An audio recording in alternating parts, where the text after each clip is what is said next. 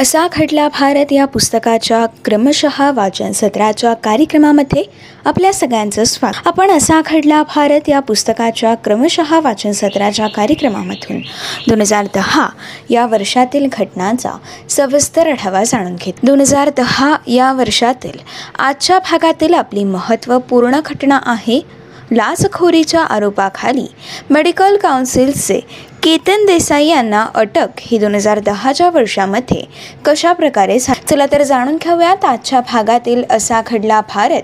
या पुस्तकातील आपली महत्त्वपूर्ण घटना लाचखोरीच्या आरोपाखाली मेडिकल काउन्सिलचे केतन देसाई यांना मेडिकल काउन्सिल ऑफ इंडिया अर्थात एम सी आयच्या नियमांचं उल्लंघन करून व दोन कोटी रुपयांची लाच घेऊन पटियाला येथील ज्ञानसागर मेडिकल कॉलेजला मान्यता दिल्याच्या आरोपावरून केंद्रीय अन्वेषण खात्याच्या अधिकाऱ्यांनी बावीस एप्रिल दोन हजार दहा रोजी मेडिकल काउन्सिल ऑफ इंडियाचे अध्यक्ष केतन देसाई यांना अटक करण्यात आणि या अटकेमुळे एकच सर्वत्र खळबळ उडाली होती.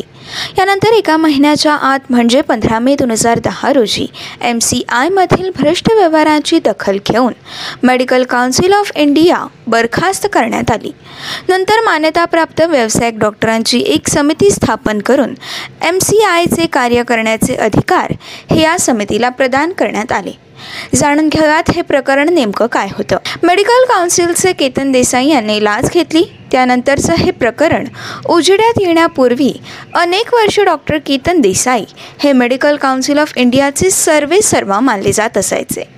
देशातील वैद्यकीय महाविद्यालयांवरती आणि तेथील शिक्षणाच्या दर्जावरती नियंत्रण ठेवण्यासाठी एकोणीसशे छप्पन्न या वर्षामध्ये एम सी आय अर्थात मेडिकल काउन्सिल ऑफ इंडियाची स्थापना करण्यात आली होती. त्यानंतर एकोणीसशे नव्वद या वर्षानंतर वैद्यकीय शिक्षणाकडे तरुणांचा ओढ वाढला आणि मोठ्या प्रमाणावरती वैद्यकीय महाविद्यालय ही उघडण्यात आली होती. आणि अशाच काही नव्या महाविद्यालयांना तेथील सुविधा व्यवस्था पुरुषा आहेत किंवा नाहीत हे पाहून मान्यता देण्याचे अधिकार हे एम सी आयकडे अर्थात मेडिकल काउन्सिल ऑफ इंडियाकडे सोपवण्यात आले. सी बी आयच्या दाव्यानुसार या संपूर्ण प्रकरणात वास्तविक पाहायला गेलं तर पाच फेब्रुवारी दोन हजार दहा रोजी ज्ञानसागर मेडिकल कॉलेजमधील सुविधा या अपुऱ्या असल्याचं आढळलं होतं.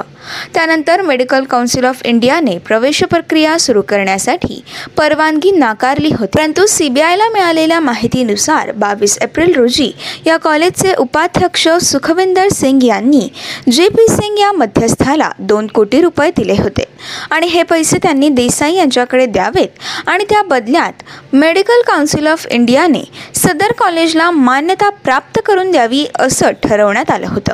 परंतु या व्यवहाराबद्दल समजल्यानंतर सी बी आयने कारवाई करून जे पी सिंग यांना अटक केली आणि लाचेची रक्कम जप्त केली होती. त्यानंतर केतन देसाई यांच्यासह सुखविंदर आणि कॉलेजचे एक प्राध्यापक कवलजीत सिंग यांना देखील अटक करून या चौघांविरुद्ध या प्रकरणी लालुचपत देण्याविरुद्ध गुन्हा नोंदवला होता आणि न्यायालयीन कारवाई देखील यांच्यावरती सुरू झाली होती. यानंतर माध्यमांद्वारे केतन देसाई यांनी अमाप संपत्ती ही याच मार्गाने गोळा केल्या असल्याचं देखील वृत्त येत राहिलं. आणि एकंदरीतच दबाव वाढून पंधरा मे दोन दहा रोजी केंद्र सरकारने मेडिकल काउन्सिल ऑफ इंडिया बरखास्त करण्याचा निर्णय देखील घेतला होता. वैद्यकीय क्षेत्रात एकंदर उदात्त मानलं जात असलेलं या प्रकरणानंतर मोठीच खळबळ माजली होती. आणि अशा प्रकारे दोन हजार दहाच्या या वर्षामध्ये लाचखोरीच्या आरोपाखाली मेडिकल काउन्सिलचे केतन देसाई यांना अटक करण्यात आली होती. या घटनेनंतर आता आपण जाणून घेऊयात आजच्या भागातील आपली पुढील आणखीन एक महत्त्वपूर्ण घट ही महत्त्वपूर्ण घटना म्हणजे मोठी जीवित आणि वित्तहानी घडवणारं पूर्व किनाऱ्यावरील प्रलयंकारी वादळ नेमकं काय? मित्रांनो तेरा एप्रिल दोन हजार दहा रोजी भारताच्या पूर्व किनाऱ्यावरती रात्री अकराच्या सुमारास प्रचंड वादळ धडकलं होतं. ताशी एकशे वीस किलोमीटर वेग असणाऱ्या वाऱ्यांनी पश्चिम बंगाल आसाम आणि बिहार या राज्यात दीड तास धुमाकूळ घातलेला होता. आणि ते नंतर बांगलादेशामध्ये हे वादळ सरकलं होतं. सुमारे एकशे चाळीस जण हे या वादळामध्ये मरण पावले तर भारत आणि बांगलादेशातील हजारो घरं उद्ध्वस्त झाली. मोठ्या प्रमाणात झाडं उन्मळून देखील पडली त्यामुळे राष्ट्रीय महामार्गासहित अनेक रस्ते या घटनेमुळे बंद करण्यात आले होते. यासोबतच दूरसंचार आणि वीज पुरवठा यंत्रणा देखील या घटनेमध्ये कोसळली होती. सुमारे पाच लाख लोकांच्या जीवावरती या वादळाने परिणाम केला होता.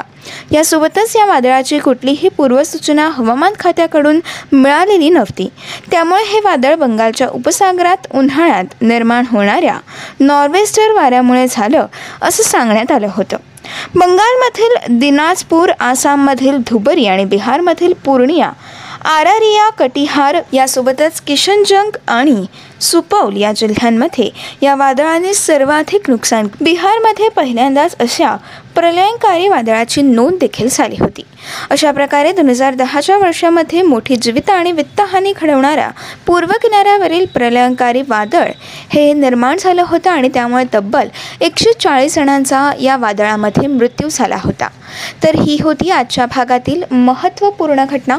पुढच्या भागामध्ये आपण दोन हजार दहा या वर्षातील पुढील घटना जाणून ऐकणार आहोत. पुढील भागातील आपली घटना आहे. सव्वीस अकराच्या प्रकरणात कसाबला मृत्यूदंडाची शिक्षा कशा प्रकारे ठोठवण्यात आली? या घटनेतील महत्त्वपूर्ण बाब जसे की सर्वोच्च आणि उच्च न्यायालयाने देखील या शिक्षा कायम कशा प्रकारे केल्या होत्या आणि या घटनेसोबतच आपण आणखीन एक घटना जाणून घेणार आहोत. ही घटना म्हणजेच हजारो माणसांचा जीव घेणारं एकोणीसशे चौऱ्याऐंशीमधील भोपाळ वायू गळती प्रकरण. या प्रकरणाचा खटलाचा निकाल आणि वादंग नेमका काय होता? आणि दोन हजार दहामध्ये या घटनेने पुन्हा एकदा वादंग कशा प्रकारे निर्माण केला होता या विषयाची देखील अधिक माहिती आपण असा घडला भारत या पुस्तकाच्या क्रमशः वाचन सत्राच्या कार्यक्रमाच्या पुढच्या भागामधून सविस्तरपणे जाणून घेणार आहोत. तोपर्यंत असेच काही वेगवेगळे कार्यक्रम ऐकण्यासाठी ऐकत रहा radio M P S C Guru spreading the knowledge पावट पाय स्पक्चम अकॅडमी